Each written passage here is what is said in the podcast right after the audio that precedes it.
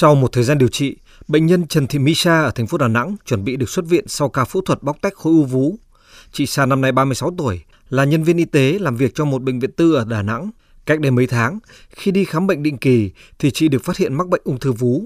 Lúc này, Sa và gia đình đã lên kế hoạch đi thành phố Hồ Chí Minh điều trị. Thế nhưng, sau khi tham khảo ý kiến đồng nghiệp, chị quyết định vào điều trị tại bệnh viện ung bướu Đà Nẵng. Chị Trần Thị Mỹ Sa được điều trị ở gần nhà, gia đình có điều kiện chăm sóc tốt. Lúc đầu là em cũng định đi Sài Gòn, nhưng mà sau thì mình cũng khám với lại tìm hiểu thì ở đây có bất quý đó. Nên em cũng tin tưởng là lên đây nhập viện rồi mấy bác khám và điều trị. Rồi cũng được mấy bác tư vấn. Nói chung là cho mình tâm lý nó ổn đi. Sau đó là mình vẫn lựa chọn là tại bệnh viện ung bướu mình. Vì mấy bác cũng rất là giỏi và bây giờ kỹ thuật máy móc nó ok hết rồi, cho nên mình rất là tin tưởng và điều trị tại đây. Ở đây là mình gần nhà Cách đây 5-7 năm về trước, khi nghi ngờ mắc bệnh ung thư, người dân Đà Nẵng nói riêng và khu vực Nam Trung Bộ nói chung đều đi vào thành phố Hồ Chí Minh điều trị. Việc phải đi xa, ở lại điều trị lâu ngày, bệnh nhân vừa mệt mỏi về tinh thần, vừa tốn nhiều chi phí. Bây giờ, người bệnh ung thư đã tìm đến điều trị tại Bệnh viện Ung bướu Đà Nẵng. Những năm gần đây, Bệnh viện Ung bướu Đà Nẵng có nhiều chính sách thu hút bác sĩ đầu ngành, sinh viên giỏi về làm việc.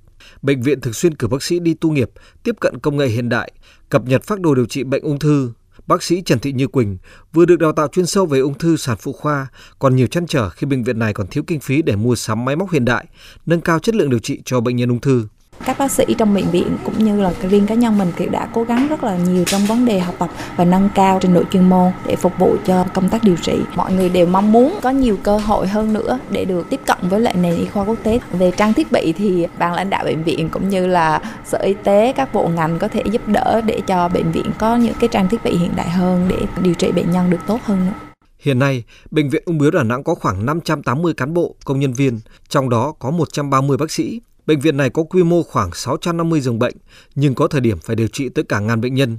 Đội ngũ y bác sĩ nơi đây không ngừng học hỏi, tiếp cận những tiến bộ của y khoa trong điều trị ung thư. Bệnh viện này đã thực hiện thành công cả ghép tế bào gốc tự thân đầu tiên, còn gọi là ghép tủy. Về phẫu thuật, bệnh viện cũng áp dụng nhiều kỹ thuật mới trong phẫu thuật lồng ngực, điều trị ung thư phổi, tiêu hóa, vú và đi đầu trong điều trị ung thư sản phụ khoa. Bác sĩ chuyên khoa 2 Trần Thứ Quý, giám đốc bệnh viện ung bướu Đà Nẵng cho rằng trọng trách trở thành bệnh viện tuyến cuối, làm cho đội ngũ cán bộ y bác sĩ ở đây không ngừng nỗ lực vươn lên. Bệnh viện ung bướu Đà Nẵng sẽ đóng vai trò là tuyến cuối về chăm sóc điều trị cho ung thư cả khu vực Nam miền Trung. Bệnh viện cũng có làm một cái đề án là trung tâm tầm soát ung thư. Tôi cũng đeo đuổi từ năm 2018 tới bây giờ và thành phố cũng đưa vào trong cái kế hoạch phát triển cái y tế chuyên sâu. Thành phố Đà Nẵng đang quyết tâm từng bước hiện thực hóa mục tiêu trở thành trung tâm y tế chất lượng cao của khu vực – Thời gian vừa qua, hàng loạt công trình, dự án về y tế được thành phố Đà Nẵng quan tâm đầu tư xây dựng như trung tâm phẫu thuật thần kinh, chấn thương và bỏng tạo hình tại bệnh viện Đà Nẵng, trung tâm ghép tạng và cấy ghép tế bào gốc tại bệnh viện Đà Nẵng. Trước đó, bệnh viện Đà Nẵng cũng đưa vào hoạt động trung tâm tim mạch với nhiều trang thiết bị hiện đại.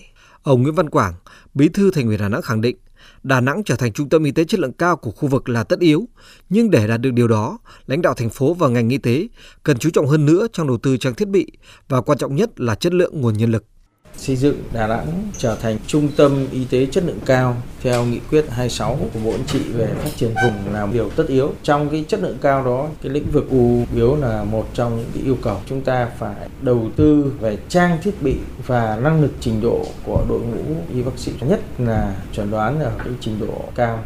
Bởi khi chúng ta muốn trở thành một trung tâm y tế chất lượng cao thì cái công tác phát hiện chuẩn đoán rồi điều trị. Đấy là cái yêu cầu có tính chất sống còn.